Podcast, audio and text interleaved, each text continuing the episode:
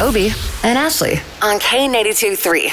Good morning. What's your morning like? Honestly, we're doing pretty stinking awesome. I have a little bit of a sore throat, so we're looking forward to like having I think four days off in a row. Nice. Thanksgiving just to kind of recuperate a little bit. Now I got a question for you because you guys are Canadian and you celebrated Canadian Thanksgiving what weeks ago. Will you guys celebrate American Thanksgiving next week? That's going to be an important holiday for us, and we're all about football, so it's a great uh, pairing between football on TV and hanging out with. Love friends, it. Just like everybody else. Yeah, so what's that one dish that you're looking forward to eating? Honestly, my wife is an amazing cook and uh, and a baker, so she makes these homemade cinnamon rolls that would definitely blow your mind. Yeah, I oh, love man. it. I Can love we get it. on the mailing list for those?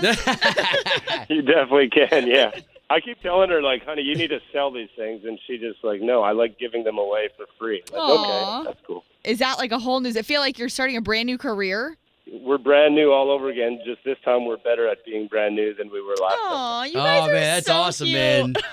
man. I mean, you know, you guys, uh, we try to convey to our listening audience that you guys are so genuine and you guys are so cool and you guys are like men, ma- man's man. You know what I mean? Uh, you're making me sound so manly, and I'm honestly wearing, like, gray jogging pants and a baggy red t shirt right now, sitting outside my swimming pool. So, yeah, I I feel a bit like a wuss right now.